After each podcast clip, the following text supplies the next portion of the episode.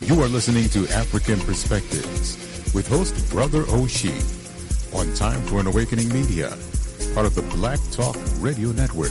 For podcasting or live program scheduling, hit them up at timeforanawakening at gmail.com.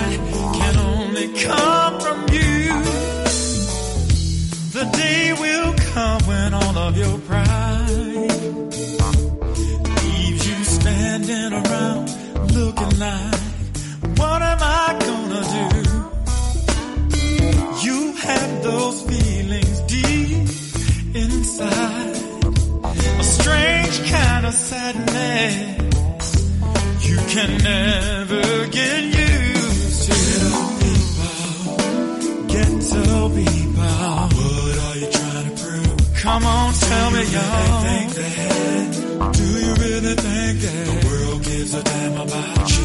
Hell no, it don't. Ghetto people, who you gonna turn to? Who you gonna turn to? Listen, people, you better take a look at yourself, yeah. Talking to my people, but you just don't see what you're looking at. You're living, living like you're living. Caught up in the make believe, lost in your dream. Yeah. Ghetto people, stop giving up your self-respect. Stop it, yo. Talking to my people, yeah. Life can take some strange turns on you. Living with the things thrown at you. Leaves you in the cold with a day that's not worth having. Chances on the shore falls of greed won't ever come to feel what you need when what you really want inside can only come from you. Ghetto people, yeah. What are you gonna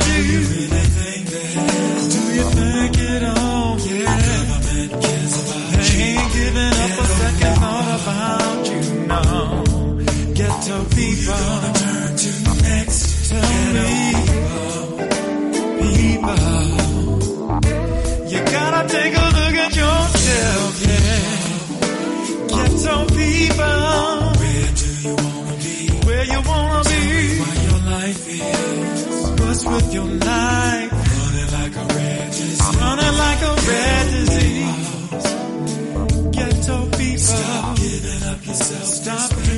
you're.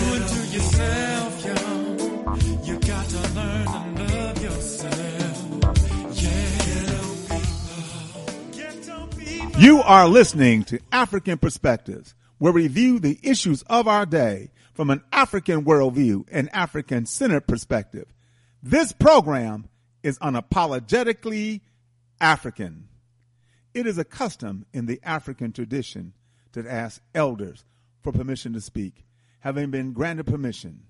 To our ancestors, whose shoulders we stand on, to our elders, whose shadows we walk in, I greet you, my dear brothers and sisters, in the language of one of the greatest civilizations on this planet.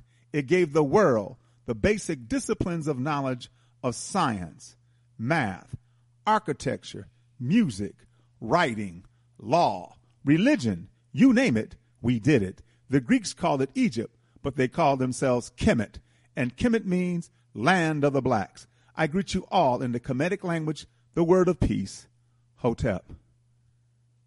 It is truly an honor and a privilege to pour libation because we truly do stand on the shoulders of those who came before us. We're going to use water because water has no enemies. Water is the great cleanser, the great purifier. Everything on the planet that lives, it needs water, from a tiny microscopic organism to a tall redwood tree. We pour water into the earth to invoke the spirits of our ancestors, and we say the word ashe, which simply means so be it. So we pour this libation to God for all that God has done and for all that God will do. We say ashe. We pour this libation to Mother Africa, birthplace of all humanity, everyone who has lived, everyone who will live in the future. We all have a common ancestral root in Africa. We pour this libation to the classical civilizations of Africa. I mentioned Kemet in the opening. Kemet was the height, the apex, the zenith of African high culture, but there were others as well, as Timeri, Punt, and Nubia. So we pour this libation to the classical civilizations of Africa. We say Ashe. We pour this libation to the contemporary civilizations of Africa, of Ghana, Mali, Songhai, Benin, Great Zimbabwe. Civilizations that were flourishing and growing while Europe was in a medieval or dark age. The University of Sankore at Timbuktu, an outstanding educational institution. So we pour this libation to the contemporary civilizations of Africa. We say Ashe. We pour this libation to the Ma'afa, the Holocaust of our enslavement, the Infakani, the great tragedy, uprooted out of Africa. Our brothers and sisters lay a carpet along the Atlantic Ocean. We're in North America, South America, Central America, and throughout the diaspora. So we pour this libation to our brothers and sisters who suffered the Ma'afa, the Infakani, the Holocaust of our enslavement, the great tragedy. We pour this libation in their honor and in their memory. We do not know their names, but because of them and their sacrifice, we are here. So we say Ashe. We pour this libation to those who fought against enslavement. If you ever heard me do a libation, you will know that we were not slaves. I repeat, we were not slaves. We were captives. What does a captive want to do? Get free. So we pour this libation to all those men and women who fought against enslavement. In fact, I maintain that some of us are more of a slave today than we were in our initial captivity because some of us are a slave to vice, to corruption, to drugs, sex, and violence.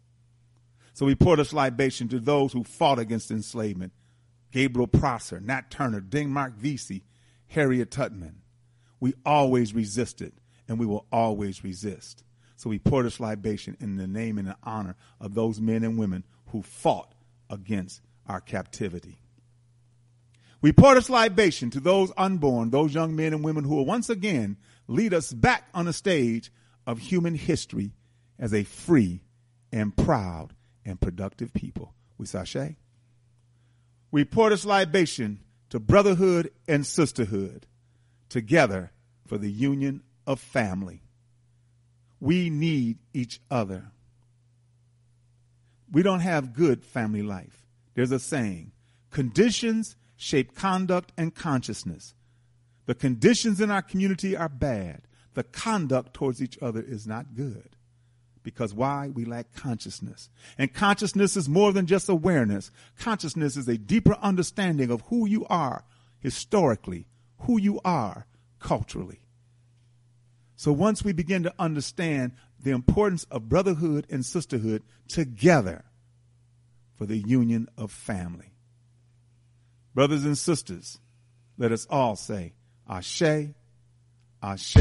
You are listening to Time for an Awakening Media, part of the Black Talk Radio Network. For podcasts or live programming, hit them up at timeforanawakening.com. Good morning, African world. You are listening to African Perspectives here on the Motherland Media Network on timeforanawakening.com and blacktalkradionetwork.com. And I am your host, Baba Oshi, Hotep family. Hope everything is well with you today. Hope you're going to have a good day today because it is Wednesday. Got to get over the hump. And hope you get a chance to do all the things you want to do, should do, must do, can do, and will do. Hoping the weather will be accommodating for you to do it. But if you're in the Midwest and going out east, man, and if you don't have to go out there, don't. It's freezing, you know. Man, I tell you.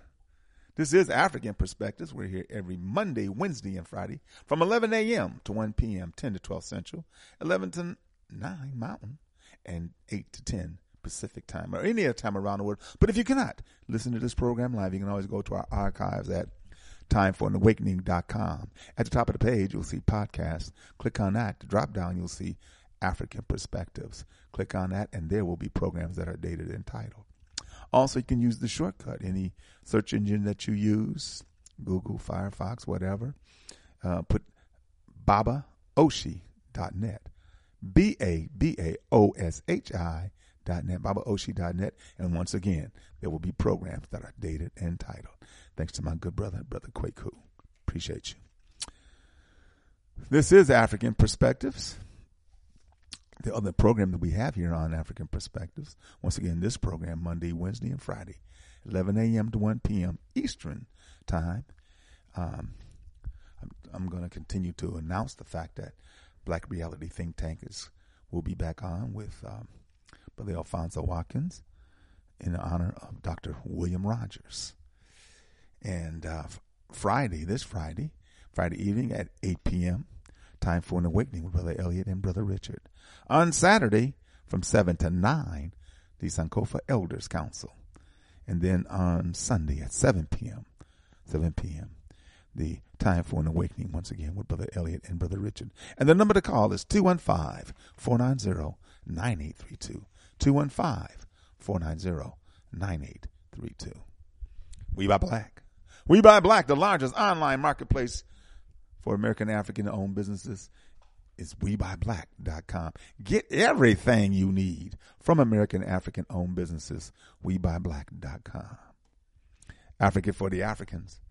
Africa for the Africans. Brother Bomani Tyehimba, who has done a beautiful job of getting our people to the motherland, taking them on a trip of a lifetime. Go to AfricaForTheAfricans.org. His up, next upcoming trip, uh, his tour will be March 29th to April 9th going to Senegal and Gambia. May 24th to June 5th, Ghana.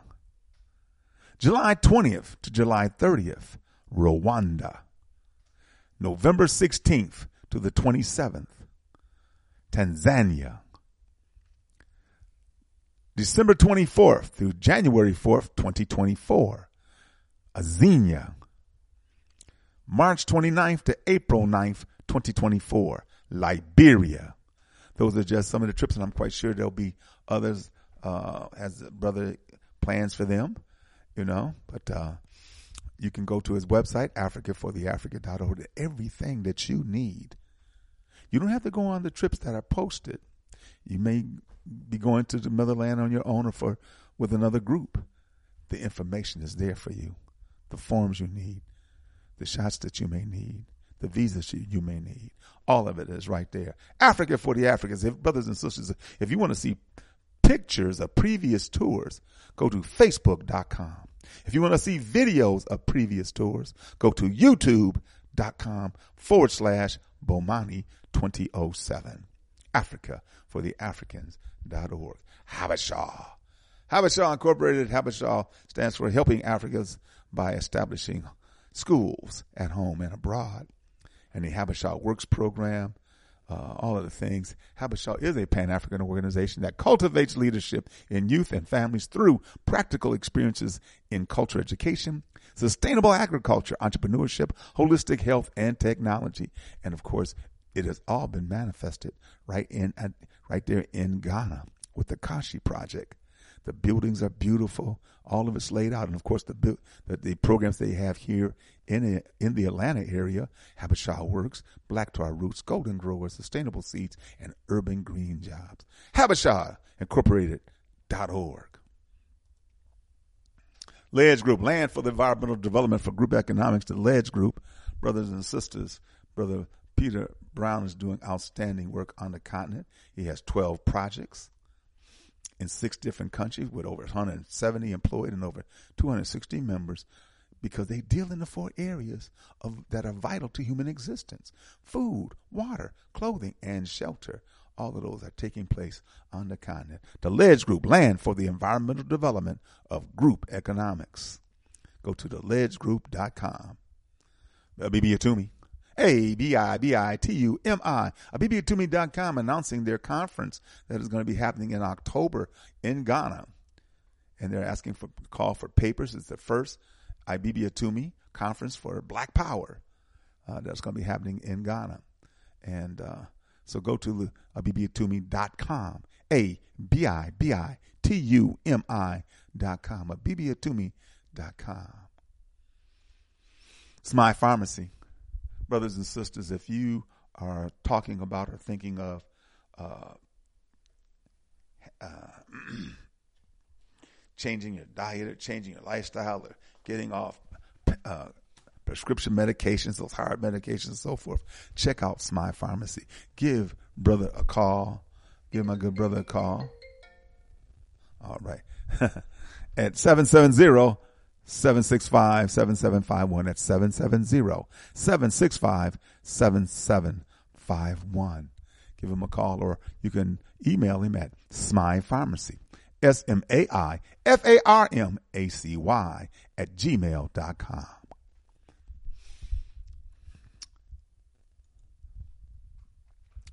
Brother Moses West and the Moses West Foundation.org. Brothers and sisters, go to the Moses West Foundation.org. If you want to see what's happening with the Jackson Water Rescue Program, you can click on that. You can do- donate to it to help with the development of the machines, the atmospheric water generator, the AWG, the atmospheric water generator, the AWG that Brother Moses West has created. And boy, I'm telling you, if they can pump them out as fast as he can and put them all over, especially right now in the eastern part of Africa where they're experiencing drought. But look at because of climate change, family, this it's going to be needed all over. And and and even though they're talking about, you know, uh, in Jackson, they should just buy some and put them there as a as a safeguard and alternative to when they get the plumbing and the all the stuff under the ground done and all of those things done to pump clean, usable, drinkable water. Because that's what it, that's what is created by the atmospheric water generator machine. Go online for yourself. The Moses West Foundation.org. The Moses West Foundation.org. And brothers and sisters, just like all the things that ask for donations that I, I that I announce, consider, consider donating. All right. Wadada's Healthy Market and Juice Bar located in the West End on here in Ralph David Abernathy uh, Boulevard here in Atlanta, the West End. Uh, right across the street from Soul Vegetarian, up the street from the Shrine of the Black Madonna. Wadada's Healthy Market and Juice Bar. give them a call at 404 444 1635. 404 444 1635. They have all kinds of stuff, holistic health stuff. They sell um, vegan dishes on Saturday and Sunday that you can purchase. I think about $10, $15, something like that. Okay? All right. Wadada's Healthy Market and Juice Bar. The Medu Bookstore in the Greenbriar Mall. Today is February 1st, the beginning of American, uh, the beginning of African and American African History Month. And um, on the 23rd of this month, myself, Brother Olu, we will be doing a presentation at the Medu Bookstore. Um, our historical journey to greatness and African centered perspective. Can't wait, can't wait to do it. So, with the Medu Bookstore, um, give Mama Nia a call. She has a fine selection of books, postcards, greeting cards, gift certificates, gift certificates, t-shirts, figurines, and much more at 404 346 3263. 404 346 3263. The Medu Bookstore in the Greenbriar Mall. The Black Dot Cultural Center and Bookstore and Coffee Bar in Lithonia. Good brother Kazimde Ajamu is the proprietor. He has it going on right there, right off of I-20 going east. East from Atlanta, I-20 going east. Give him a call at 770-305-6373. That's 770-305-6373. There is light in the black dot. Also jump back on I-20 and go to the next exit east. The next exit east is exit 75, Turner Hill Road. You exit right, make a right, go down three lights and make another right, and on the left will be the new Black Wall Street Market. The new Black Wall Street Market. Go online, family, to the new Black Wall Street Market.com and see for yourself all the things that are happening and that are being offered. Us lifting us, lift, us lifting us, the economic development cooperative for our people in the spirit of Ujamaa, cooperative economics. Um, brothers and sisters, tomorrow night is the Thursday night broadcast on Blog Talk Radio. BlogTalkRadio.com forward slash ULU, us lifting us. Brothers and sisters, from 9 to 10, 9 p.m. to 10, or you can call, you can dial, you can call to listen, or you can uh, Give questions, comments, or concerns at 929 477 2789. That's 929 477 2789. Us lifting us, to economic development cooperative for our people in the spirit of Ujamaa, cooperative economics, or as we like to say, family centered economics. Homeland Village and Cultural Gift Shop located in Macon, Georgia, 2910 Napier Avenue in Macon, Georgia. Give Brother Abijah a call. They're open Tuesday through Sunday, 11 a.m. to 8 p.m. Call him at 478 256 1166. That's 478 256 1166. Homeland Village and Cultural Gift Shop in Macon. He's got it. He has everything. Believe me. He has. He's got a lot of stuff to offer. He packed in that shop. It's, it's great. I love it. And uh, I'll be stopping through there again to visit with Brother Abijah. Sun Goddess Sense, your one stop natural shop located at 4140 Jonesboro Road in Forest Park, Georgia. Inside the International Discount Mall, booth 225. Brothers and sisters, call my good sister Shelly Amonset at 404 434 7963. 404 434 7963. Sun Goddess Sense, your one stop natural shop. Sonje-Ayiti.org. Sister Gabrielle Aurelia she has Sonje, S-O-N-J-E dash Haiti, A-Y-I-T-I dot org. Brothers and sisters, when you go on sonje-ayiti dot org, see the beautiful children in their uniforms. They deal with education, health care for the children, sustainable agriculture, and entrepreneurship. This work is being done in the northeastern portion up in the hills of the island of Haiti. They are depending upon us to do our part to assist them to educate these children. All right. All right. Also, too. Oh, I didn't. I got to go back there and find that now, I don't I? I shows do. I shows do, family. I forgot. And now I got to find out where that is. Because uh, Mama Baruti and they have a thing coming up this weekend. They sure do. Of course, they got the uh, um, the health fair So I definitely want to give you that information. I want to give you that information. I'm going to find it here in a minute, family. You know I will. You know I will, family. Yes, I got it. That's right. This Friday, the Science Fair is the 15th annual Youth Health Science Fair. It's going to be at the Greenbriar Mall. It's going to be at the Greenbriar Mall in Atlanta, and it is sponsored by the Metro Atlanta African Centered Educational Institutions. Okay, uh, they're going to be dealing with topics of uh, population control, environmental racism, genetic engineering, harmful chemicals, and so much more. I mean, brothers and sisters, since I've been here in Atlanta since eight years now, I've always gone to. They they they would sometimes have them uh, uh, two days, Friday and Saturday, and used to have the Friday would be at the uh, West End Mall over by me, over by where where Wadada's is. But they they're not dealing with that. They're just going to deal with the uh, the uh, Greenbriar Mall off of 160 Highway 166, and it's from 1 p.m. to 5 p.m. on this Friday. 1 p.m. to 5 p.m. on this Friday, and it's bioethics impacting human life. Bioethics impacting human life. The 15th annual Health Youth Health Science Fair exchange. Man, it's beautiful, man. The young kids, all the schools, and Mama Marimba. I don't know if she's going to be there because she's been in Ghana, but uh, her program they they present Baba Baruti School. They present all of the you know great schools that African, African Center schools that we have here in the Atlanta area. Uh, but Saturday, the next day, uh, Mama Enya, finding finding purpose and happiness is the workshop this Saturday from four to six p.m. Eastern from 4 to 6 p.m. Eastern. Yeah. It's finding purpose and happiness. And of course, the donation is $10, $5 for teens. And um, to register, this is online. And, okay, include the pertinent information, which is the purpose, finding purpose and happiness, your name, and then your email address so we can send you the link so you can participate, so the sisters can participate and that's this Saturday. This Saturday. And the men, the warrior, Warriorhood 101. Warriorhood 101. Papa Baruti is presenting this, and that's this Saturday, the 4th, from 12 noon to 2 p.m. From 12 noon to 2 p.m. And uh, same situation.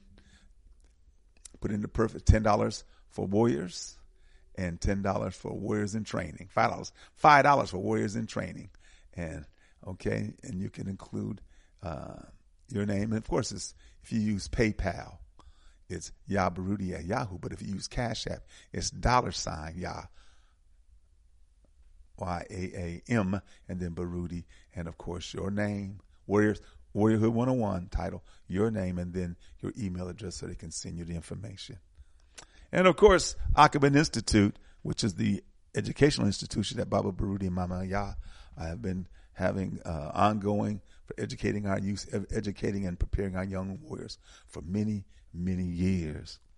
Also, too, his books, uh, they have a fine selection of books, and you can go to the um, AkobenHouse.com to see the fine selection of books that they have.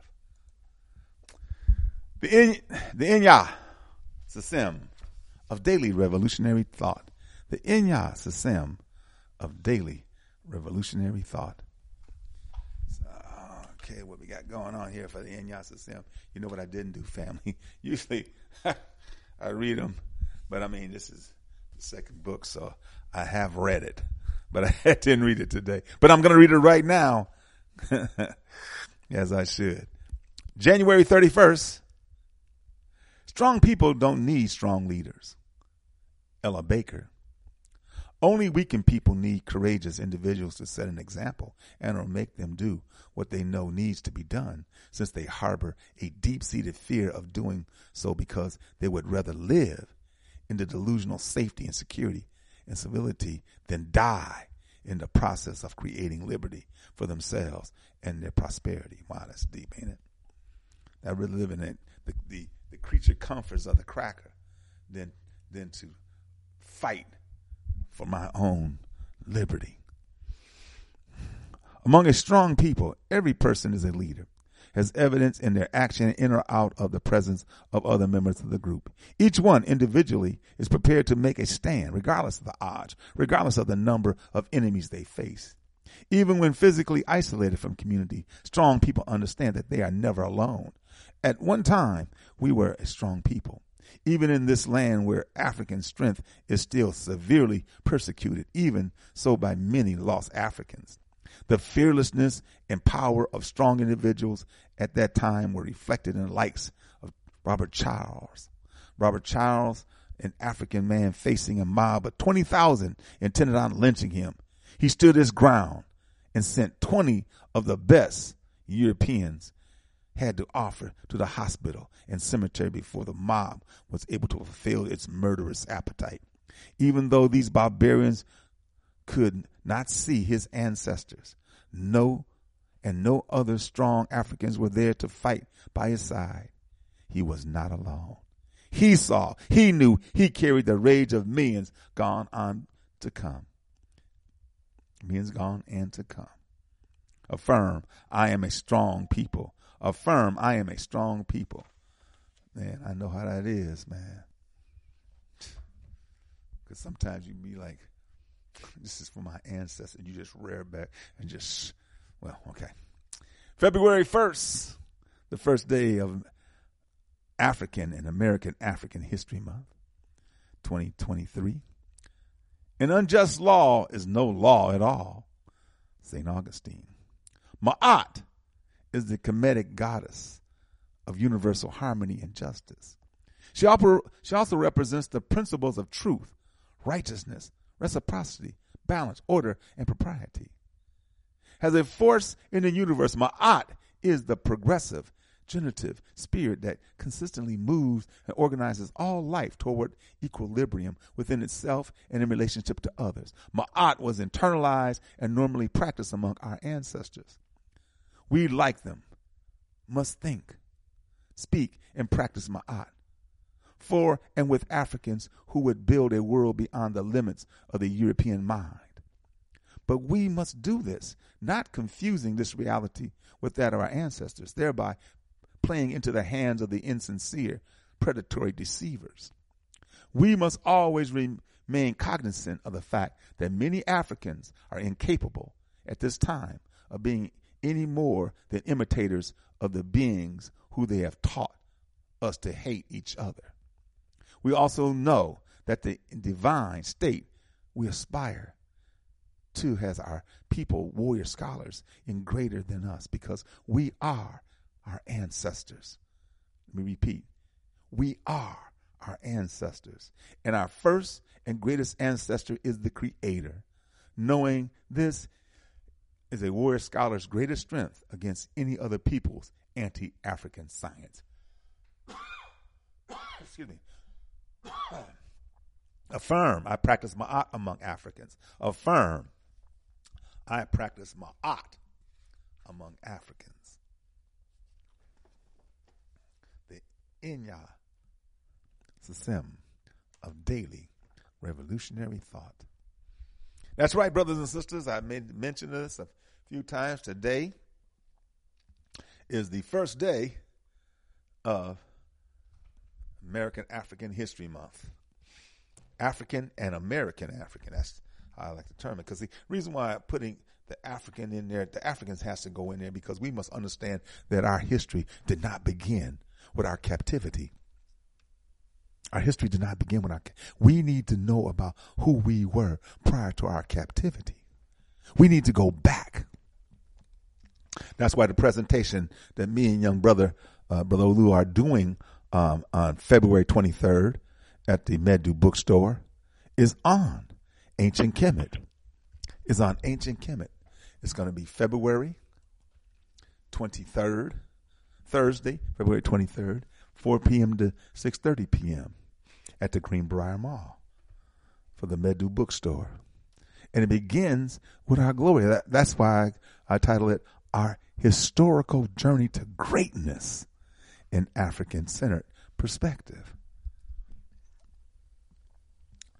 But the person we, of course, we got to thank for African and American African History Month is Carter G. Woodson. Excuse me. Carter G. Woodson started African and American African History Month or Negro History Week in February of 1926. And, and he had it in the second week of February because he wanted to honor, I don't say this. In fact, I'm not even going to say Lincoln because Lincoln did not give a damn about us. He maybe didn't know that. But of course, at that time, Lincoln was president.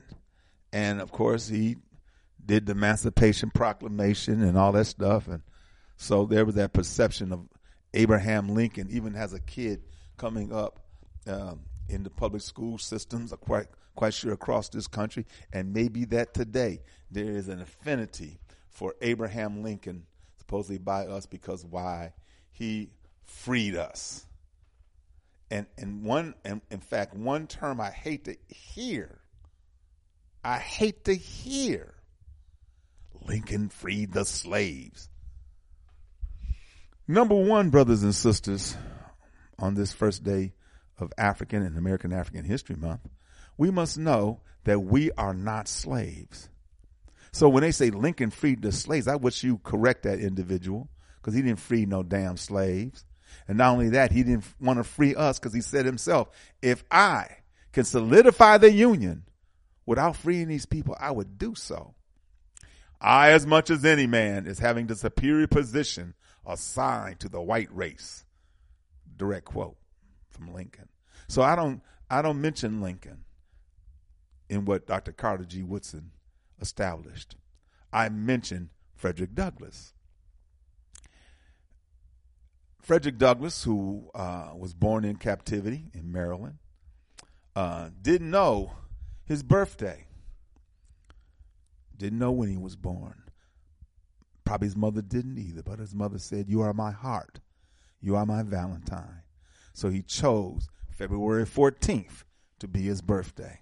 So to honor Frederick Douglass, Carter G. Woodson chose Frederick Douglass to honor and on the birthday of February 14th. So Negro History Week comes within that framework. Yep. Negro History Week. And and and he understood that a lot of us didn't know the history.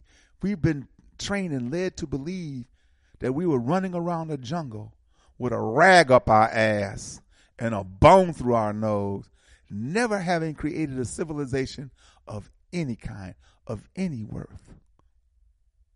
You know, you seen, you heard, you heard the Caucasians, you heard all of them, Lincoln, uh, Jefferson, Burgess, all of them. You know, no culture to speak of, haven't done anything. Justifying our captivity. In fact, many of us, even to this day, believe and want to thank the cracker for the European, the Caucasian, the Yurugu for doing that, taking us out of Africa and putting putting our ancestors here so I could be born here and grow up and be thankful I live in a society with all the creature comforts in the world and so forth, not understanding who they are and what they're about, and you have no damn word or no damn suggestions or no damn nothing. You just exist here. And so, for me, yes, there has been some American Africans who have done great things here in spite of our captivity, have invented tremendous things in spite of, of discrimination and racism and mean spiritedness. Unbelievable. The things that we have done and continue to do.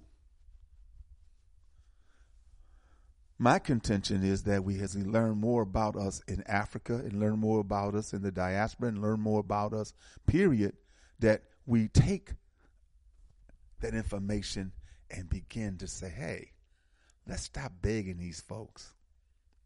Let's stop pleading with them and hoping and praying.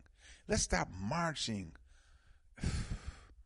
you know, and demonstrating and, and singing songs that I can't damn it stand. Let's let's stop doing it. Let's close ranks. Let's pull all our resources, mental, physical, spiritual, monetarily. Let's pull and do for ourselves.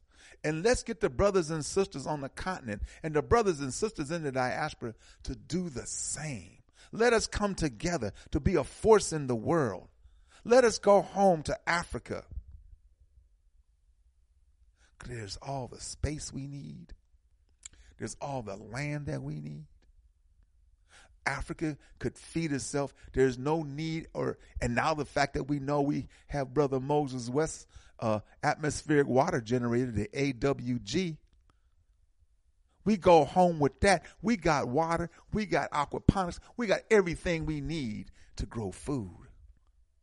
There will never be anyone ever again, particularly in the eastern part, in the Horn of Africa, or Somalia, Eritrea, Ethiopia, starving. There'll be water. There'll be food. We can bring dirt, black, black dirt there to help us grow crops or, or deal with aquaponics. Everything that we need is right there, family. So I hope this day, the first day of African and American African History Month, that you go to a lot of the programs that might be offered in your area at your library and so forth, that you watch some of the programming on television. I know they're to, you know, put up some, some movies and hopefully some documentaries. I'm to watch the 1619 project. I watched it the other day. I don't know why I was nodding out. Maybe I was just tired. I don't know. But I'm going to watch it with some, some serious intent so I can go over what I feel. Once again, I'm not an authority on anything, as you know. But I'm like you and all of us. We have a perspective, and minds happen to be African centered. So I'm going to give that perspective on the 1619 project objectively. You know, Sister Hannah Nicole, she she done an outstanding job, and you know, got to give her love for it. You know, but let's see. You know, because you know, based upon what I did see, you know, it was pretty much the same thing, man. These things happen, and trying to you know, put it in front of the face of the Caucasian, what you going to do, you know? But like I said, we'll we'll talk more about that uh, in a up, upcoming program where we're gonna that'll be the focus, and maybe you would have a chance to watch it too, and you can call in and and and uh, speak on what you feel the 1619 project presented, you know. But once again, I I take my I take our history back from the very beginning of humanity. Because I think that it is undeniably is, I mean, whether some want to just like Dr. Hawass in, in, in Egypt, he wants to deny that the African the Egyptians were African. Well, they were black, but they were not African.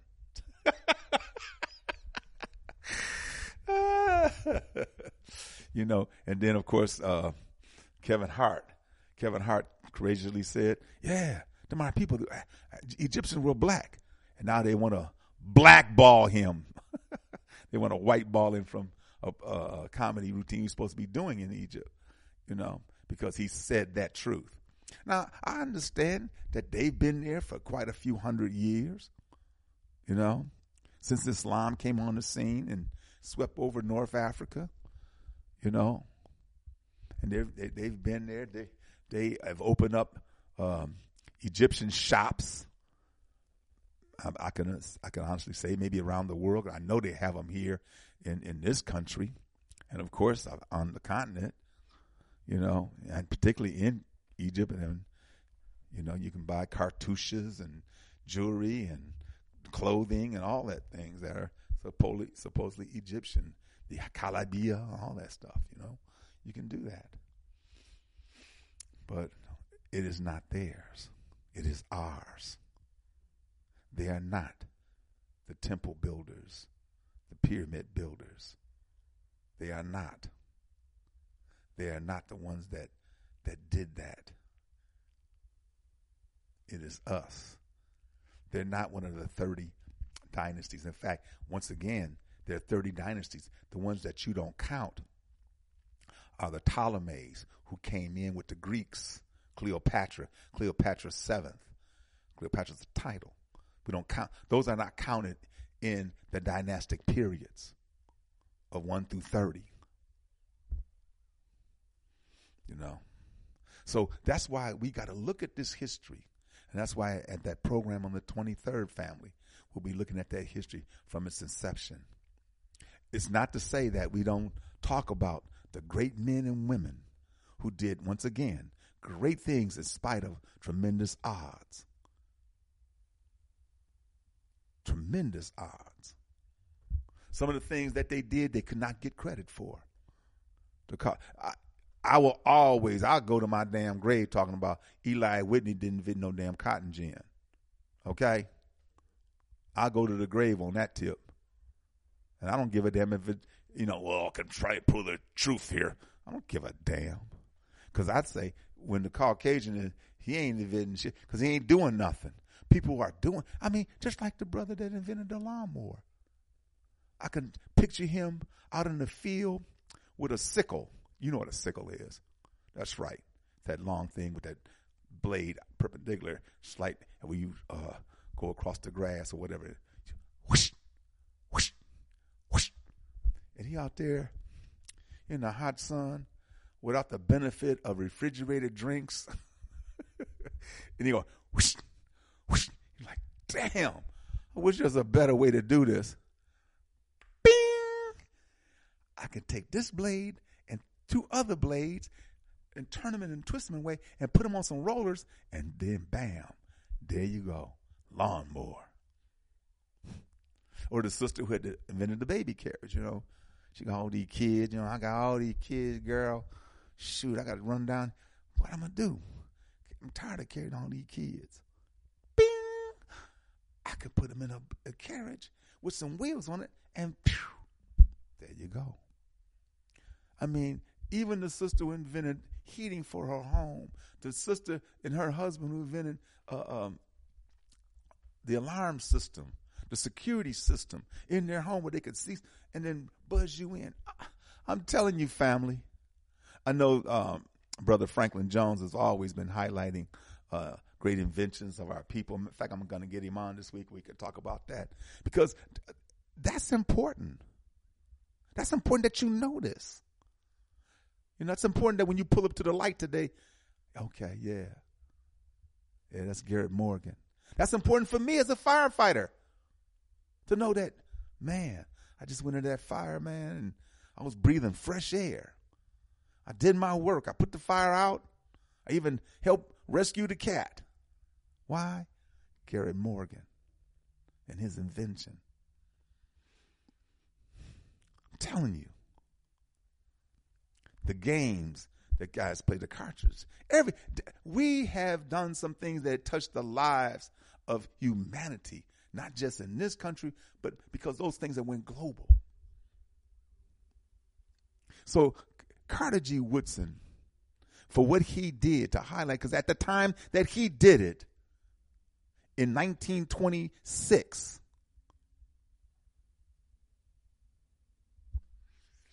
some of the first wave of migrations happened too. Well, that's how he got to New York. You know, he went to New York, and then of course he finished up his education, got his doctorate degree in in uh, at Howard, and went to Chicago, went to school in Chicago as well, and did at the uh, YMCA. There was this one lady that loved him, wanted to marry him you know. And he told her, you know, I'm married to my work, never had children. You know, I uh, I think about Carter G. Woodson. I used to always use this uh, that uh, Carter G. Woodson. Uh,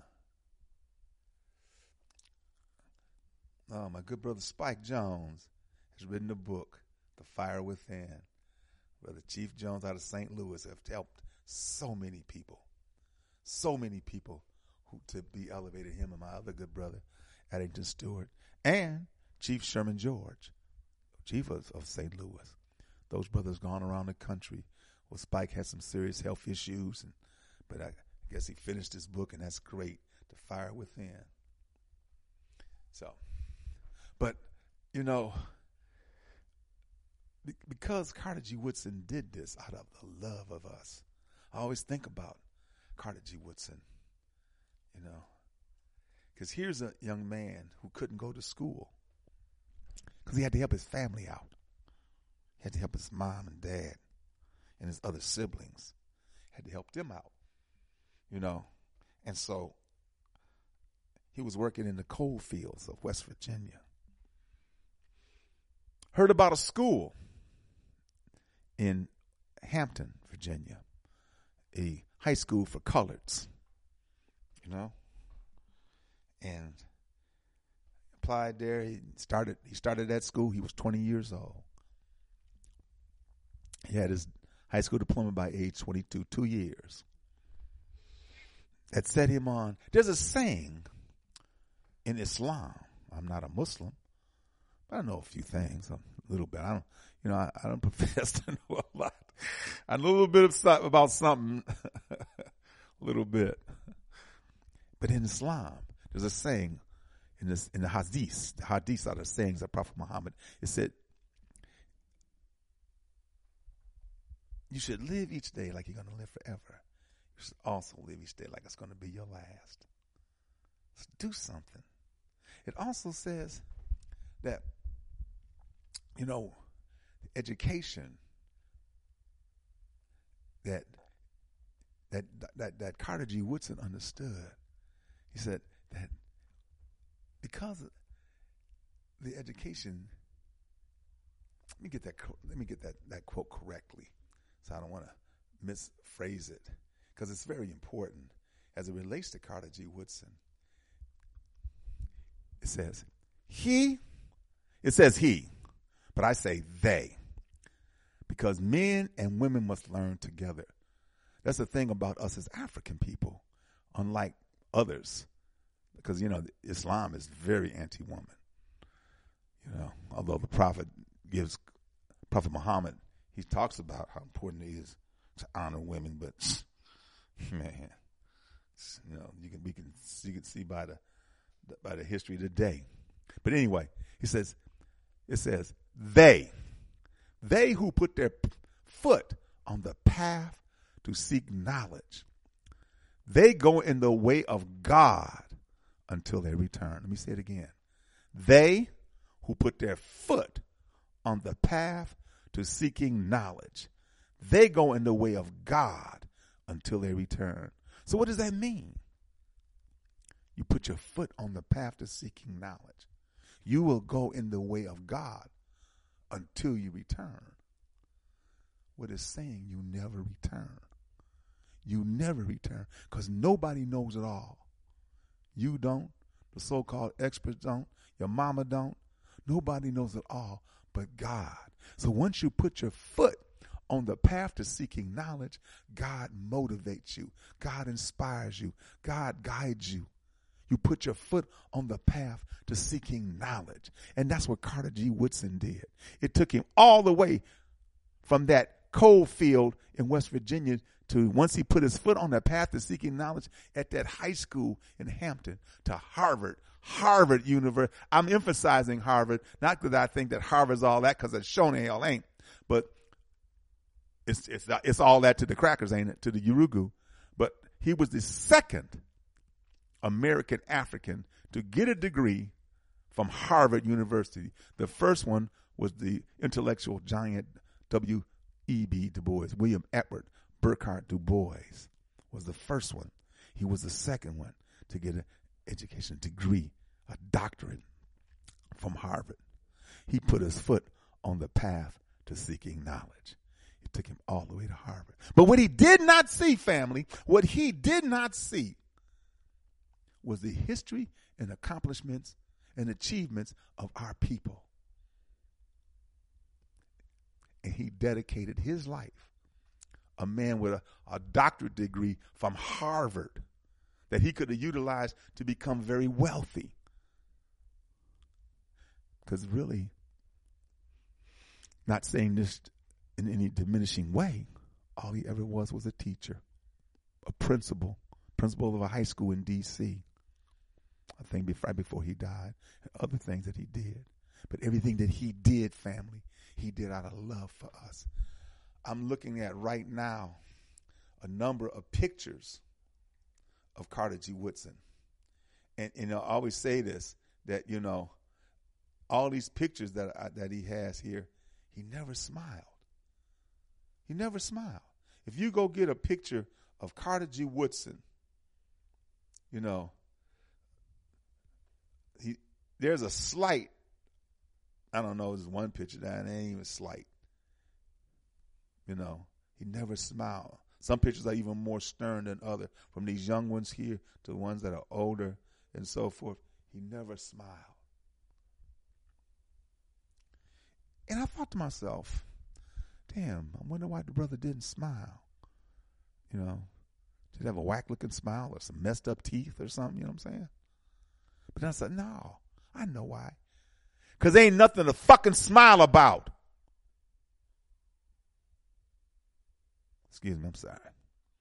There ain't nothing to smile about. When you have done to a people what has been done to us by these, it ain't funny. It ain't laughable. It ain't, no. Ain't nothing to smile about. And he knew that what he had to do to deal with the minds of our people. I'm going to give some quotes when we come back from the break of, of Carter G. Woodson. And I want you to join me. Okay? I want you to join me in the conversation and your uh, in your in, in your perspective of, of African and American African History Month. How important do you think it is, and things that you can remember, and so forth. So please join me at 215 490 9832. 215 490 9832. Brothers and sisters, you're listening to African Perspectives here on the Motherland Media Network on timeforanawakening.com and blacktalkradionetwork.com. We'll be right back. Hope you stay with us. You are listening to African Perspectives with host Brother Oshi on Time for an Awakening Media, part of the Black Talk Radio Network. For podcasting or live program scheduling, hit them up at timeforanawakening at gmail.com.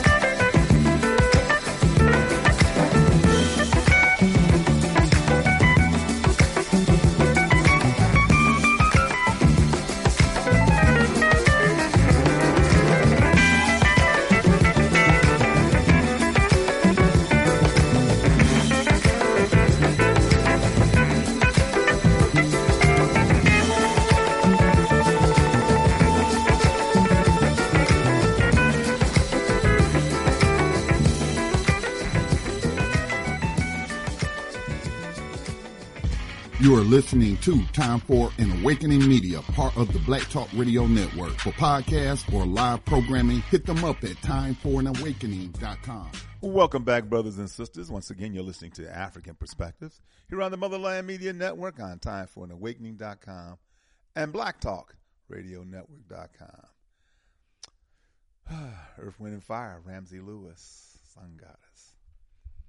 Yeah, I'm going to get my music together on the, mechanism that I I used to do it. So in that way, it sounds clear, sounds better, and hopefully it can may, be maintained that way. Yep. Uh, other programming, of course, that we have here on Time for an Awakening Media. This program is every Monday, Wednesday, Friday from 11 a.m. to 1 p.m. Eastern times, and the times I'm going to give our Eastern times. On Tuesday, Tuesday evening at 8 o'clock, it's the from 8 to 10, Black Reality Think Tank with your host. That's right, my good brother, Brother Alfonso Watkins, in honor in honor of Dr. William Rogers. And then on Fridays at 8 p.m., time for an awakening with Brother Elliot and Brother Richard. Saturday at 7 from 7 to 9, the Sankofa Elders Council. And then on Sunday at 7 p.m., once again, time for an awakening with Brother Elliot and Brother Richard. And the number to call is 215 490 9832. 215 490 9832. We're talking today about African and American African History Month. Today is the first day, so we'll be talking about some of these things uh, throughout the month because I think it's very important. I've always uh, had an affection for history. In fact, what was interesting is that when I was a kid, I did I had a I, I learned about, of course, the Renaissance, and of course, you know, you you're trained and taught that this is the Renaissance of man, because of course Europeans want to believe that who and what they are is universal. You know, everybody needs to know who this is, who we are, what we've done. you know, not understanding and knowing that we had a history long before Europeans ever thought about. You know, see, and that's why it's important. The way you that's why it's important that you say it.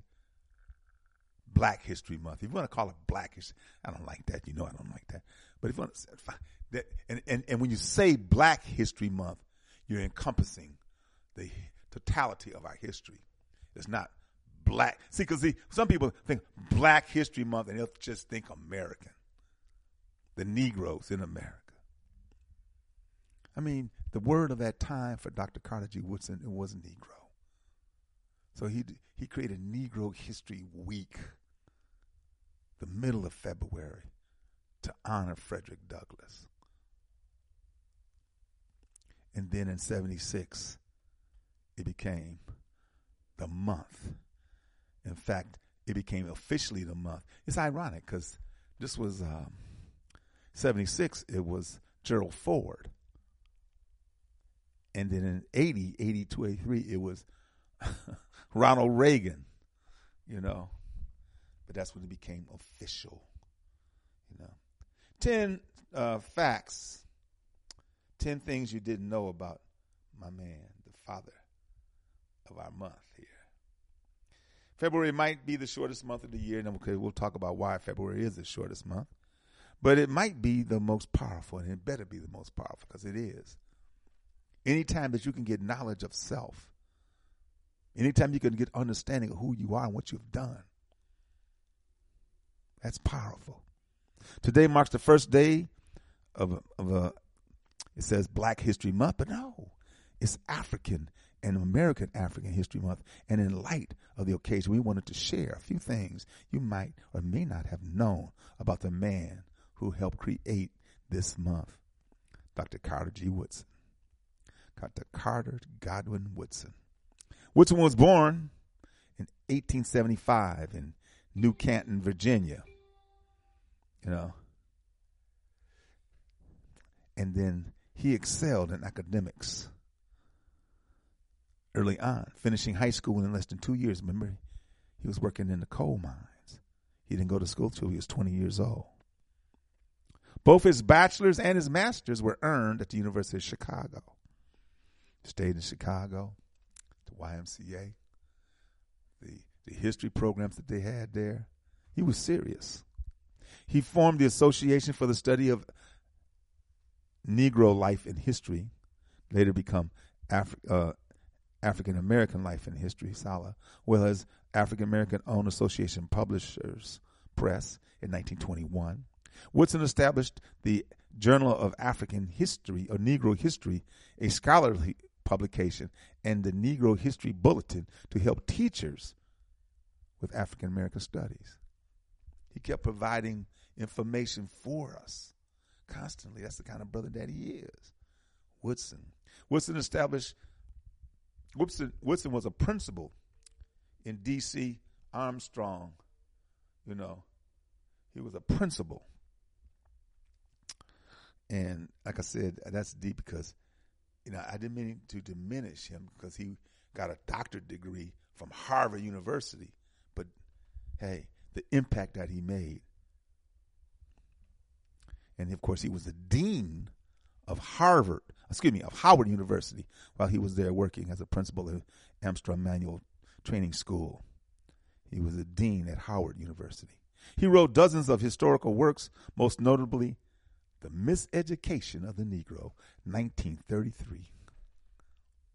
90 years, family. 90 years ago. And we can honestly say, 90 damn years later, we're still miseducated. wow.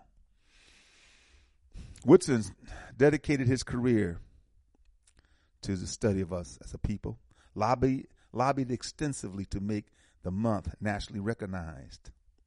It started off as a program called Negro History Week in February of 1926.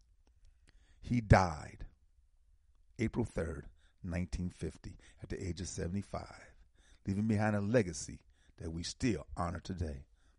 What's his ultimate goal? Now, I understand his ultimate goal was not to just celebrate a month, but to see it necessary, necessarily eliminated. No, no, no, no, no, I don't like that.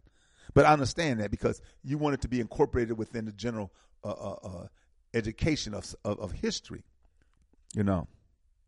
But because the people who run this shit are such liars, fabricators, I want us to always be in control of our history. The day that black history is recognized as an integral part of American history, Black History Month will no longer be necessary. But no, it will always be necessary.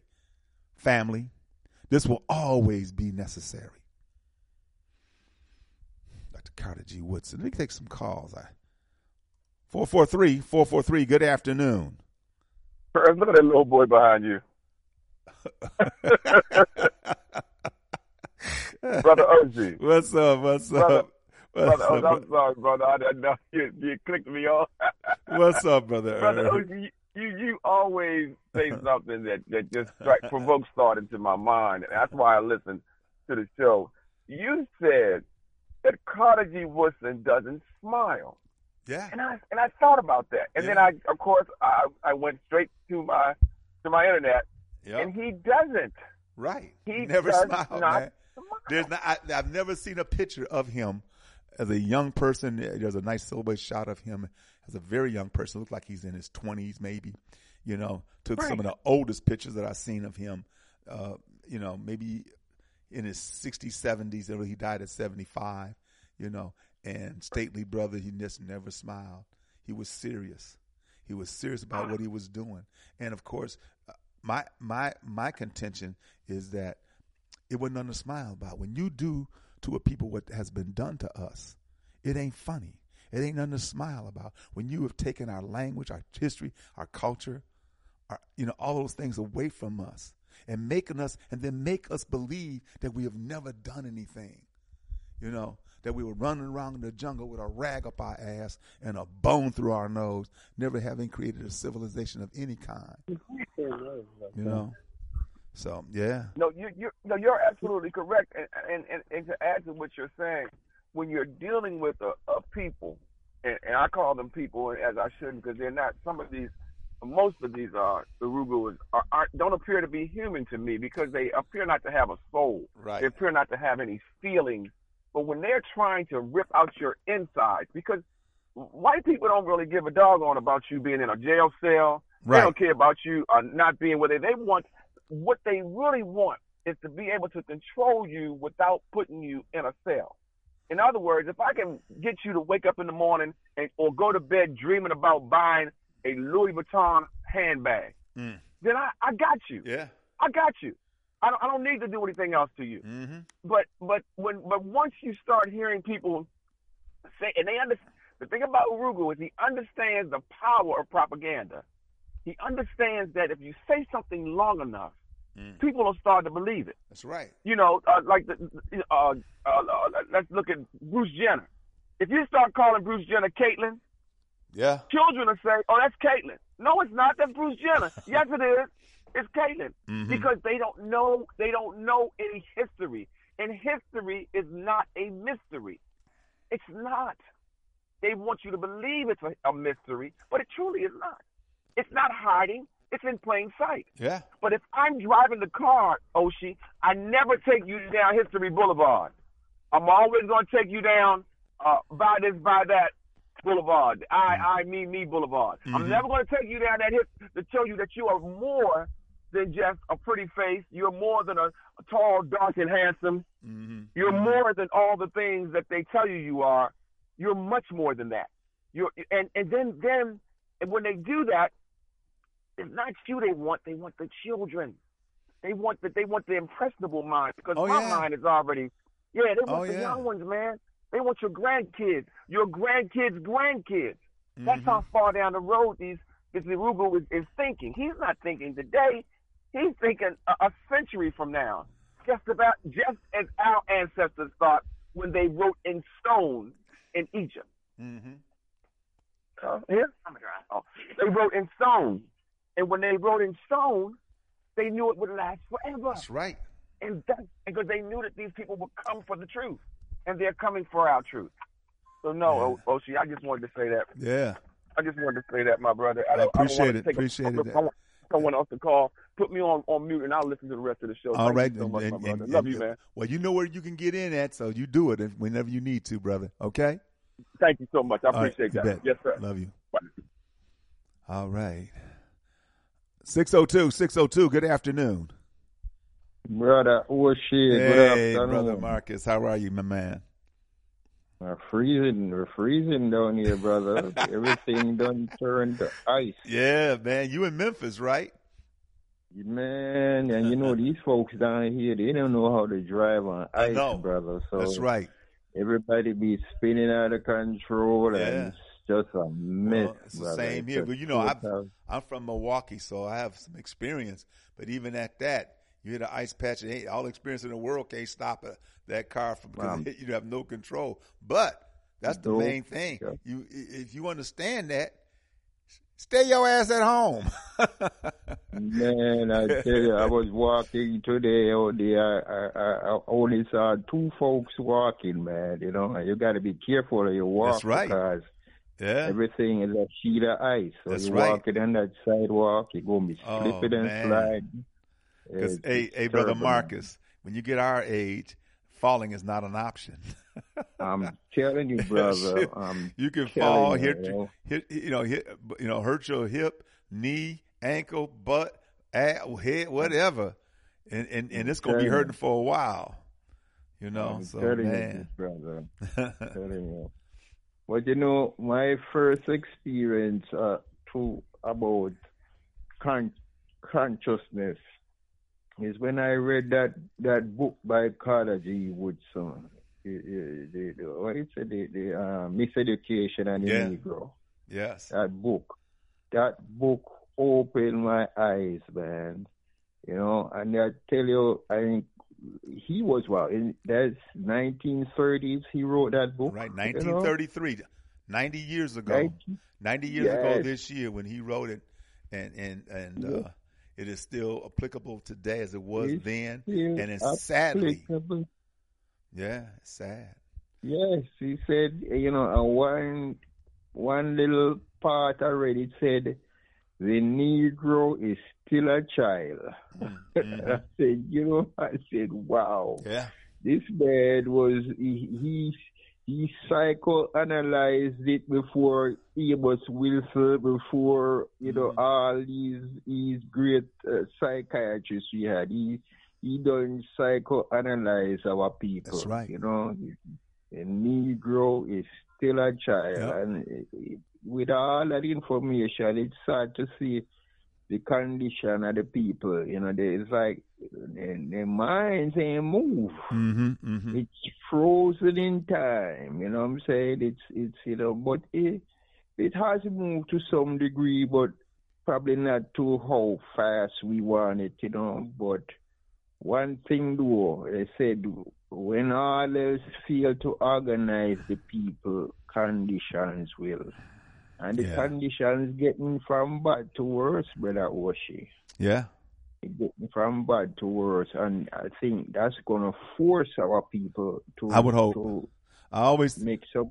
I would always think, Brother Marcus, when things getting worse, just like I, I thought that well, you know, when Ronald Reagan came in as president, with all the rhetoric he had, he's far right. That would that would help bring our people together. Well, no, I mean, even probably even before then, and all the right wing, even Trump, I thought that would, but no, you know. But there's going to be something. But Oh it yes, must. brother, it's gonna be some catastrophe. It's mm-hmm. gonna be some serious because we're heading. We're heading for that, brother. If, if you know, when all the reports you're reading, it's indicating to some calamity, some major escalation. If it ain't between Russia and America, it's going to be between China and America. You know, it's it's mm-hmm. but it's it's coming. It can't it, it can't go on like this. Something has to break. You know what I'm saying? And Something must happen where we can help pull, bring us together. I agree. Yes, it's and and usually it take a catastrophe. You, you know, it's it's not going to be pleasant.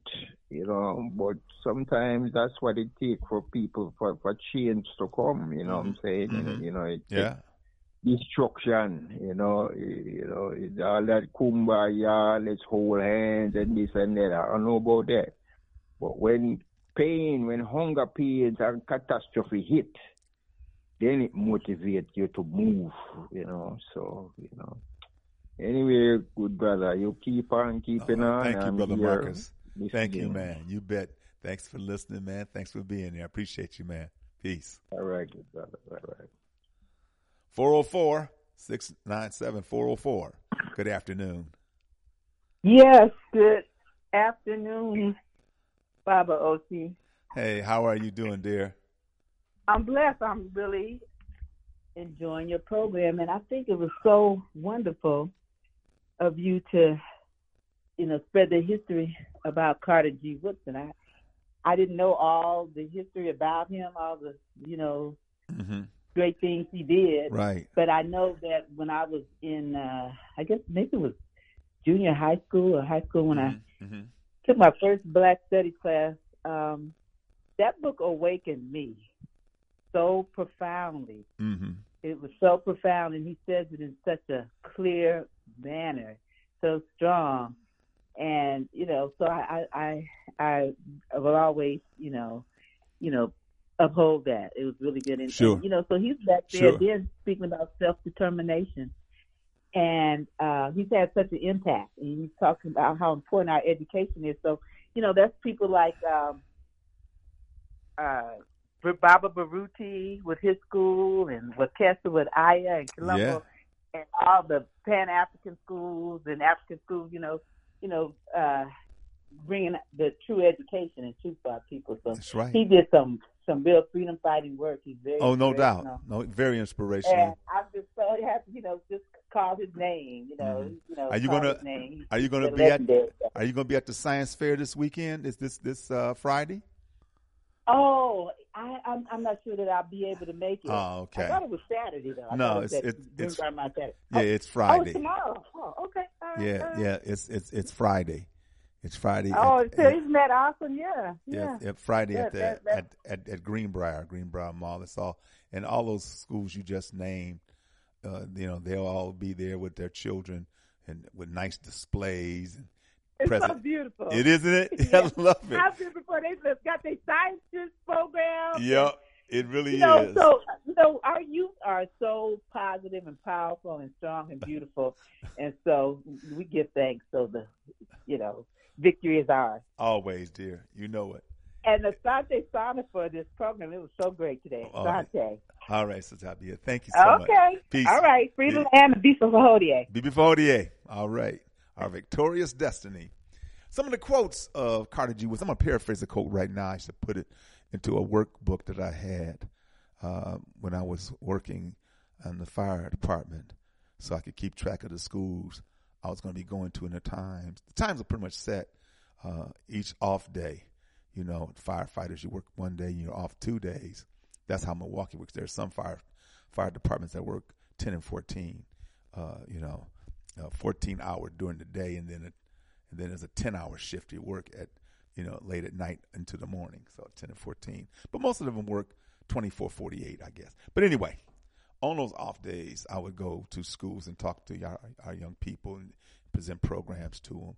That was my contribution, man. That's what I, I I'm not mechanical. I can't do shit. I can't fix it. I can run my mouth and and and so, it's it's something that I truly wanted to do because it really um, I, I wanted to be a teacher. That would have been great, and I love working with our children. And there was a quote by Carter G. Woodson about people who, you know, who lose their history. They become, as he said, a negligible, a negligible factor in the world, and they stand in danger of being exterminated.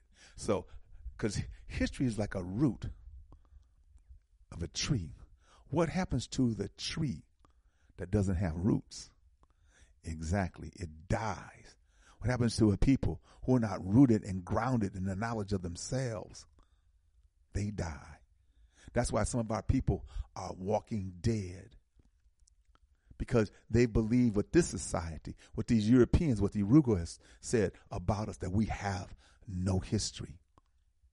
It's just like when Dr. Uh, you know, Carter G. Woodson and Dr. John Henrik Clarke is, for, for, for me, they're my two favorite people in our history. I love them all.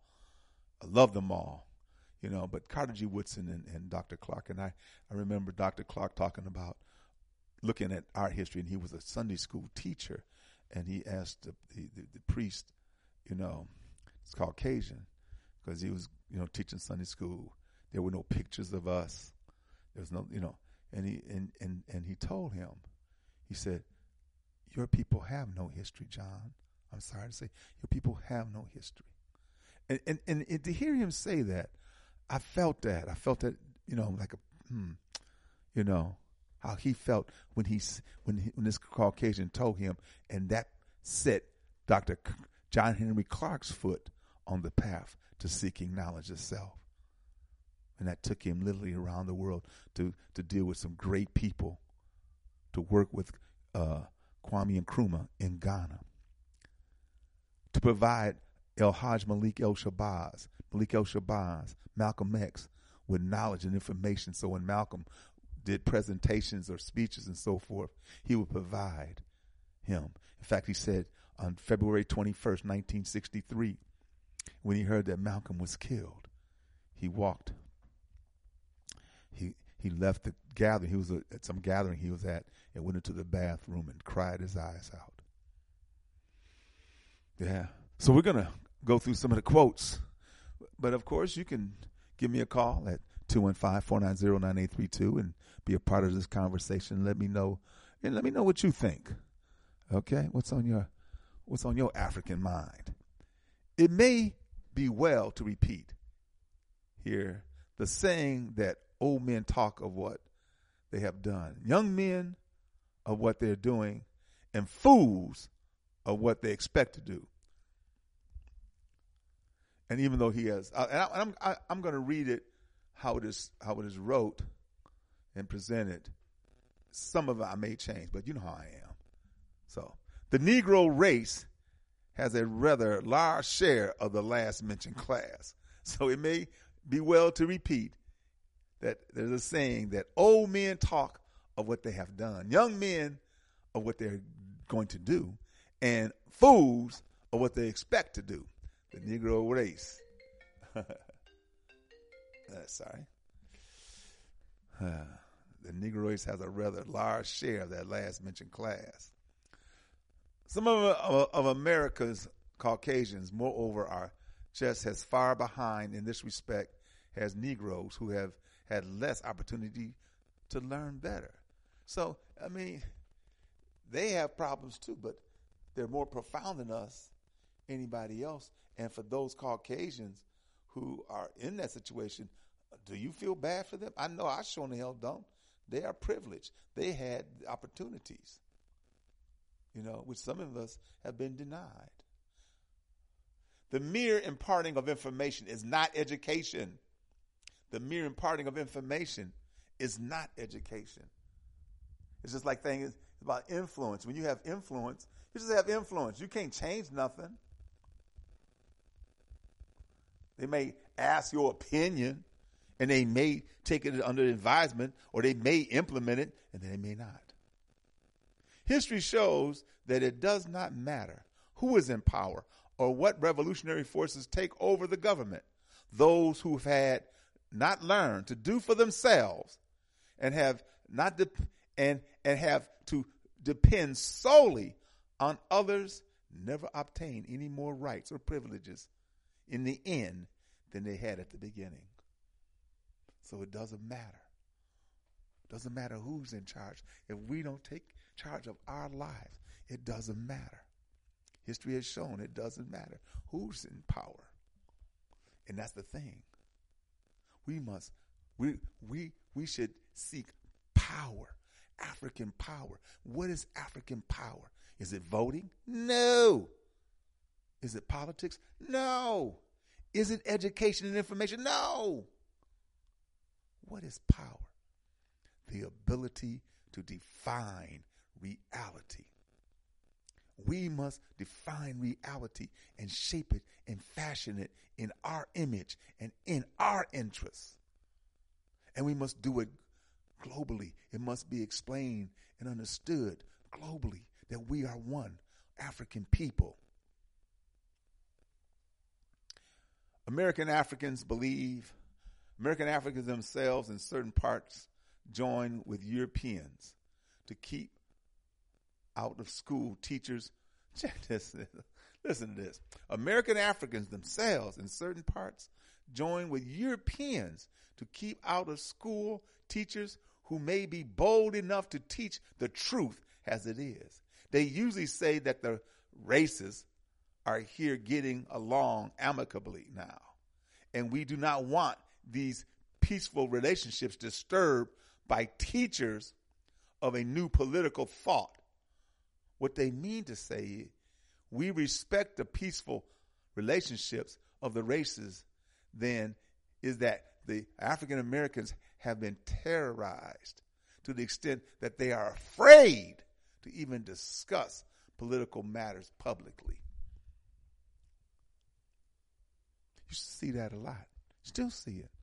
Caucasian, we, we whisper because of the fear that has been put into us fear, false evidence appearing real. A lot of it. When a white man sees persons of his own race tending downward to a level of disgrace, he does not rest until he works out some plan to lift such unfortunates to higher ground. But the Negro forgets the delinquents of his race and goes his way to further his own nest. as he has done in leaving the masses in popular churches. yeah, he yeah he, he goes on about the church. That's what I love about Carter G. Woodson. Because he recognized the church was not lifting our people up. It, it, you know, it, the preacher, yeah. A few of the parishioners, yeah. But the masses, no. In fact, when you look at Christianity, particularly, wherever they are, a lot of poverty. They ain't lifted up nobody. I, I mean, it's bull. Hmm. The lack of confidence of American Africans in in themselves and in his possibilities is what has kept him down. His miseducation has been a perfect success in this respect. His miseducation has been a perfect success of keeping him down. 1933, 90 years ago.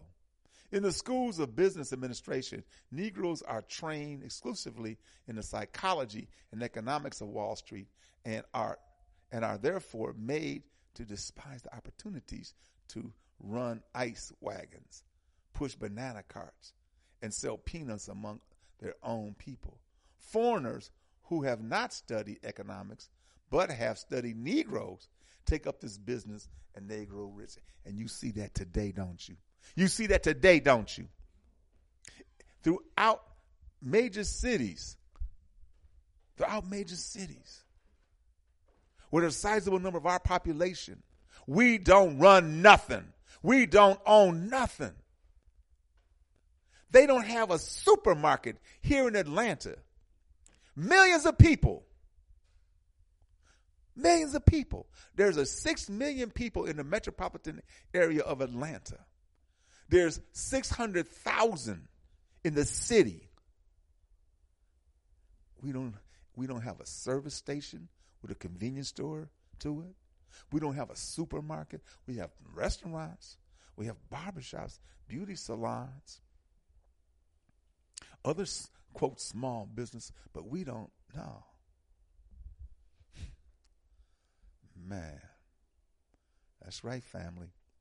The oppressor has always indoctrinated the weak with his interpretation of the crimes of the strong. At this moment, then, the Negroes must begin to do the very thing which they have been taught they are that they cannot do. That's right. We've been trained and taught that we cannot do it. We cannot come together. We cannot work together. We cannot pull our resources. We cannot do these things, but that's a damn lie. We can do that and so much more. Don't believe their hype. Real education means to inspire people to live more abundantly, to learn to begin with life as they find it and make it better. That's right. No man knows what he can do until he tries. A lot of us are afraid to even try. that remind me of my favorite documentary, Wattstax. Wattstax. I love Wattstax. In fact, I talked to Brother Gerald, the brother that's in Wattstax. He's doing well in L.A. There's that piece in Wattstax because you know I don't know if you've ever if you never watched Wattstax, please family do so. Go online, get it, find some way to get it. Get Wattstax. But there's a portion in there they're talking to the people within the uh, within Watts. And this one brother said, "I've been down so long that getting up don't even cross my mind." Many of our people are defeated in that way. They think there's no way that we can challenge the European, the Caucasian, Yurugu, and be successful. No way. And so many of those brothers and sisters, they side with the European against their better judgment, against their own people, against their own will. One should rely upon protests. One should rely upon protests only when it is supported by a constructive program. I say, we have been protesting and protesting, but we had no alternatives. We didn't have something to say, we protesting of this and, and we're going to get some benefit of it to develop that. Only thing we did was protest. Only thing we did was march and chant. What do we want? Justice. What do we want it? Now.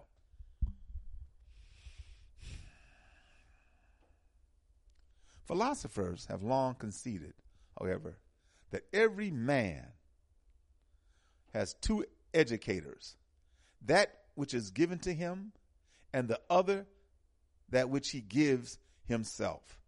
Of the two kinds, the latter is by far more desirable. Indeed, all that is most worthy in man, he must work out and conquer for himself. It is that which constitutes our real and best nourishment. What we are merely taught seldom nourishes the mind to that which we teach ourselves. To be self taught, the things that I know, I did not learn in schools. I didn't go to school, I dropped out. You know, but I did get a GED, had to get a GED, so otherwise I couldn't have been a firefighter. And thank God I, I had that occupation, taught me a lot. Met so many beautiful people and, and a proud member of the International Association of Black Professional Firefighters. As another has well said, to handicap a student by teaching him that his black face is a curse and that his struggle to change his condition is hopeless is the worst sort of lynching. I say. To degrade and to demean him, to constantly to the point that his spirit is broken. There isn't, he feels there is no hope, is the worst sort of lynching.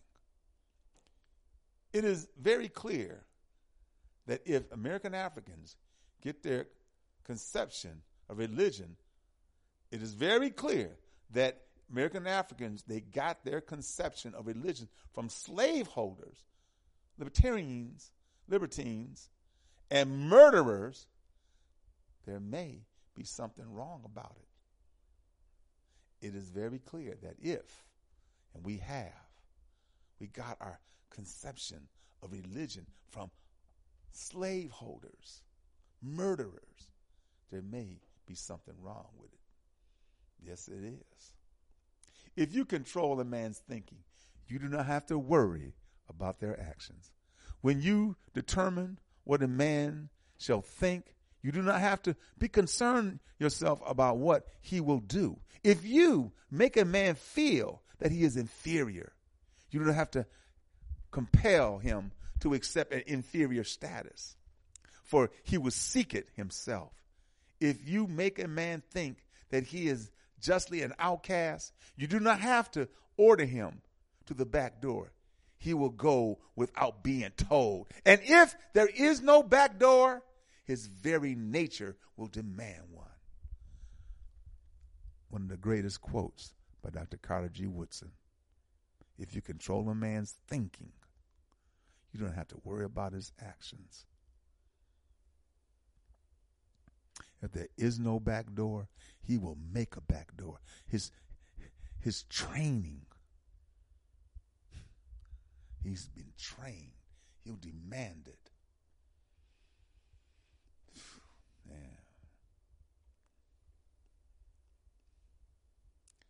It's been said that the Negroes do not connect morals with religion.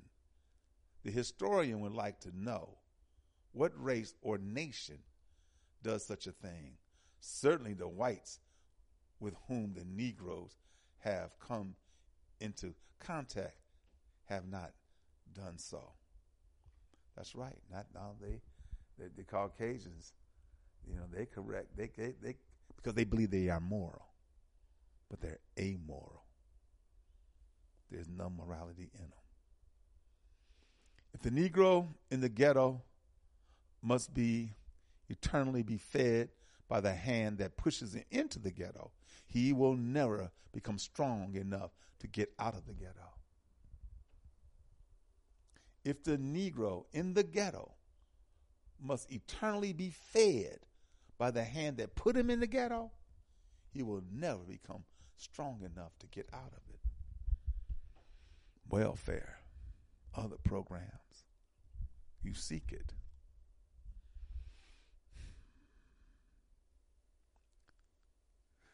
The American African will not advance far if they continue to waste their energy abusing abusing those who misdirect and exploit them. The exploiters of the race are not so much at fault as the race itself. If American Africans persist in permitting themselves to be handled in this fashion, they will always find someone at hand to impose upon them. The matter is one which rests largely with American Africans themselves. The race will free, the race will free itself from exploiters as soon as it decides to do so. No one else can accomplish this task for us. It must plan and do it for self. It, it must plan and do it itself. We must plan we must work together. We must come together, close ranks, pull our resources, and do for ourselves. Many quotes of Carter G. Woodson, a man who dedicated his life to bring the knowledge and history of us as a people so to help us understand how important it was for us to do for ourselves. Yeah. Yeah. Other little tidbits knowledge and history of Carter G. Woodson. That you may or may not know.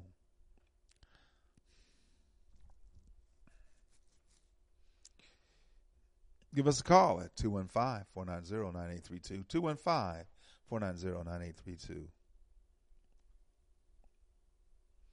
Yeah.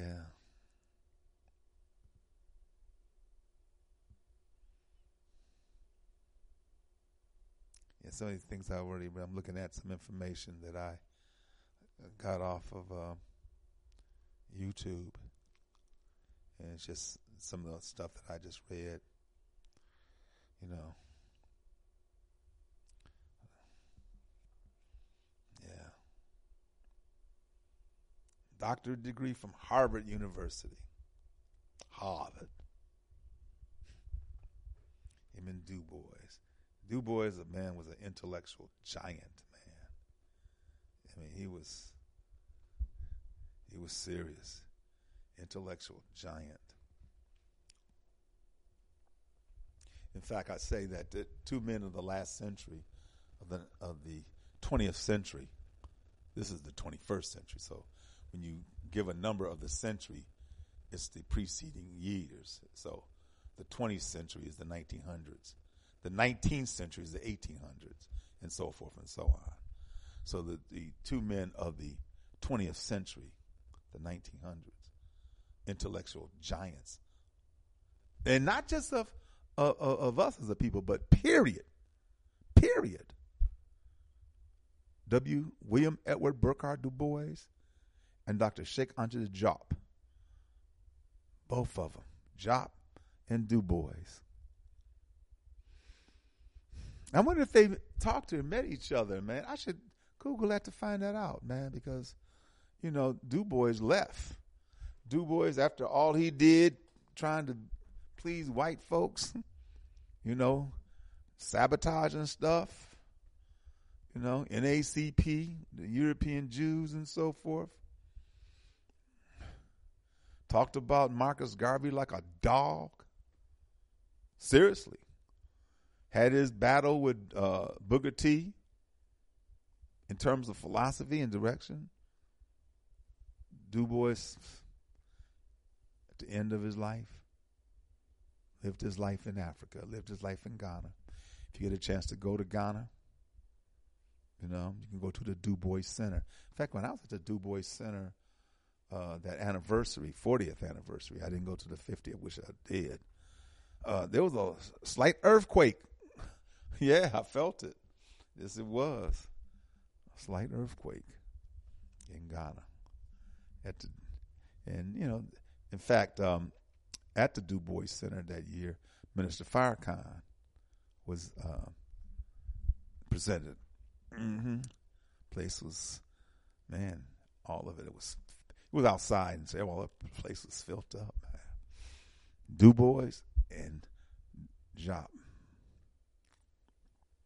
two giants, and and of course I can't say enough, you know, because I mean Du Bois left and moved to Ghana, and he was writing the Encyclopedia Africana. You know, he was putting that piece together, Encyclopedia Africana. You know, he, I guess he realized, hey man, bump these cats. I'm, I'm gonna be with my people, as I should have been from Jump Street. Sometimes, you know, you, you you think you could, you have influence over Caucasians, and they can, and you can make them behave the way they should behave, amicably and and and and, and humanely. Nah, brother, it's now, now you know. There ain't nothing you can do. They are who they are.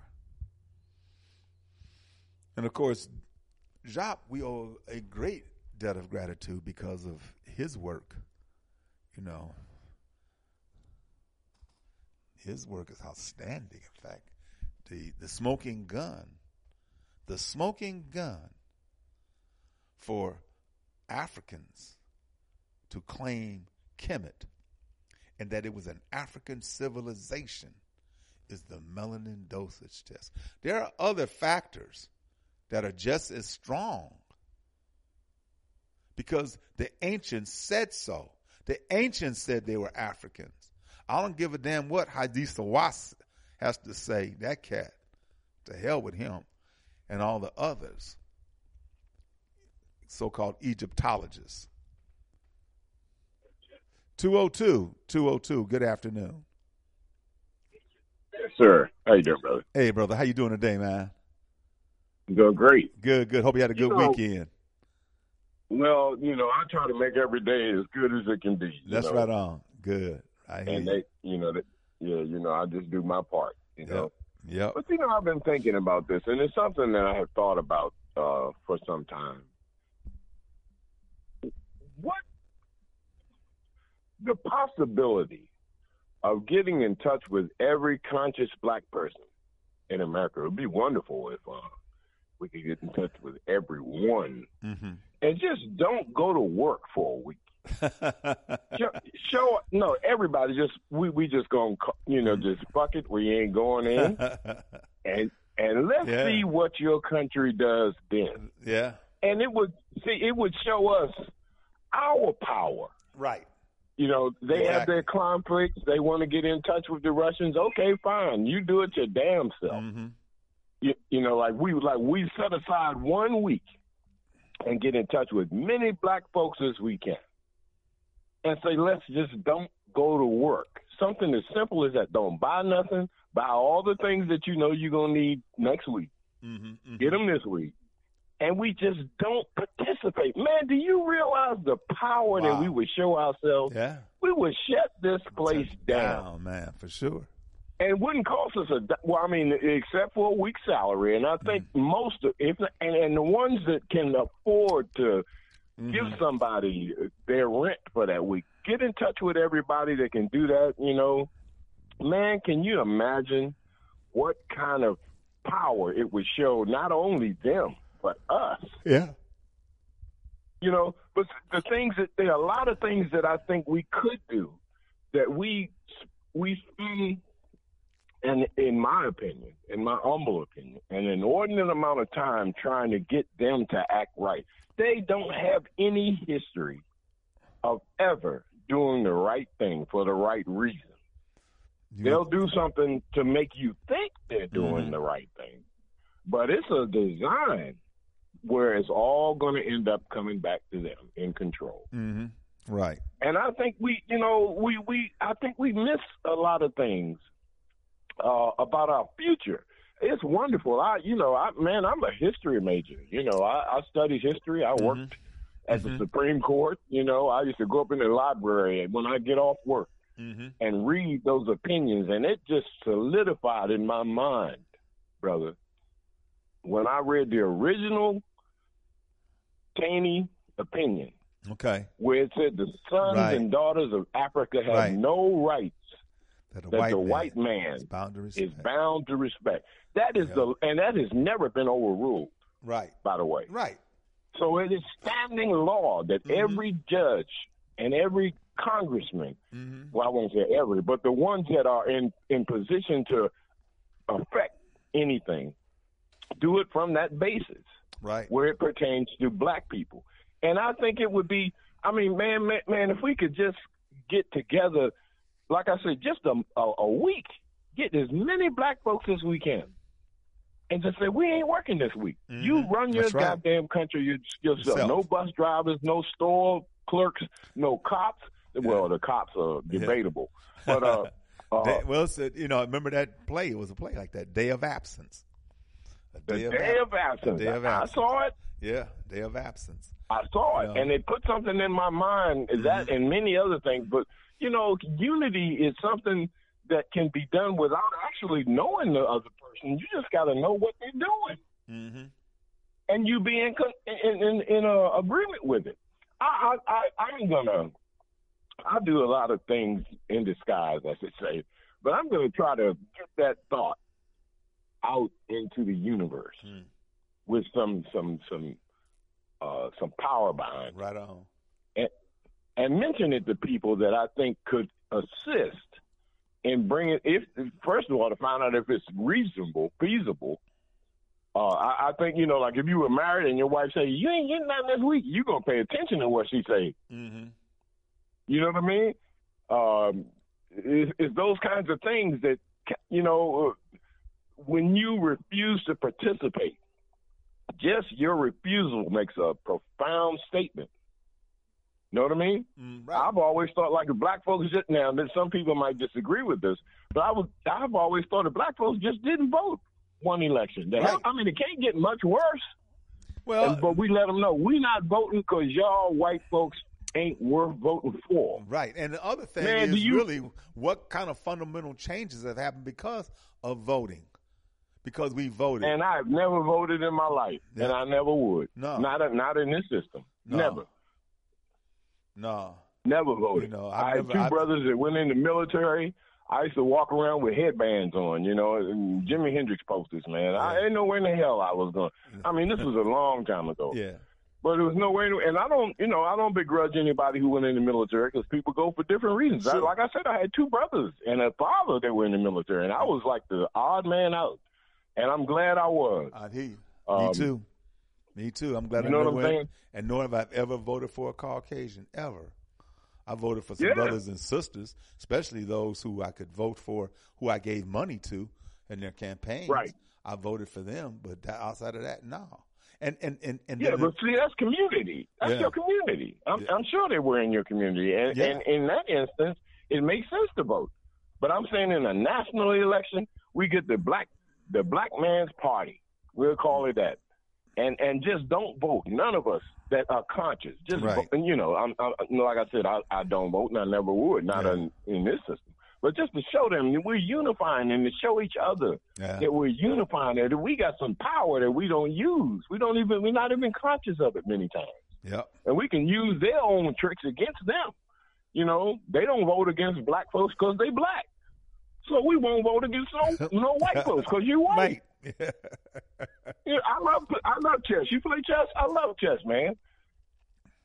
And and and that's how you do it. You know, you, you you take a they they they get your piece, you get their piece. you know what I'm Mm-hmm. Yeah. saying? Or maybe two. so I'm I'm just putting that out there. Somebody might pick up. Somebody might say, "Man, that brother's crazy." somebody might say, "Man, that's Oh, no, something we no, can man. pursue." That yeah, a serious day of absence. But I, you know, uh, uh, to me, whatever could happen for us is possible. Is it probable? That's another question. But it's possible. That's correct. You know, and so I, I always sir. think, I always think in that in, in that way, especially something like like that. That would be great. You know, for us to pull that off to show, hey, you know, uh, uh, we have our own mind, our own way of thinking, and this is who we are, and this is what right. we're about. So, all right, dear brother. That's right. I got to go. Okay, brother. I, I I'm gonna go appreciate it. All right. Peace Thank to you. you. All right. All right. Brothers and sisters, we end this program like we end all of our programs with the words of Stephen Biko. The most potent weapon in the hands of the oppressor is the minds of the oppressed.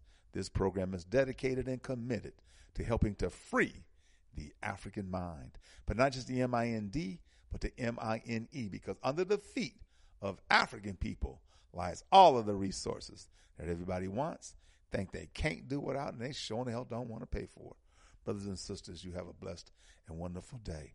This first day of African and American African History Month. Shem Hotep means go in peace. Asante Sana means thank you. Bibi Fahardier. Bibi Fahardier means our victorious destiny. Brothers and sisters, we will be victorious. Take care, family. Hope to see you on Wednesday. Yeah.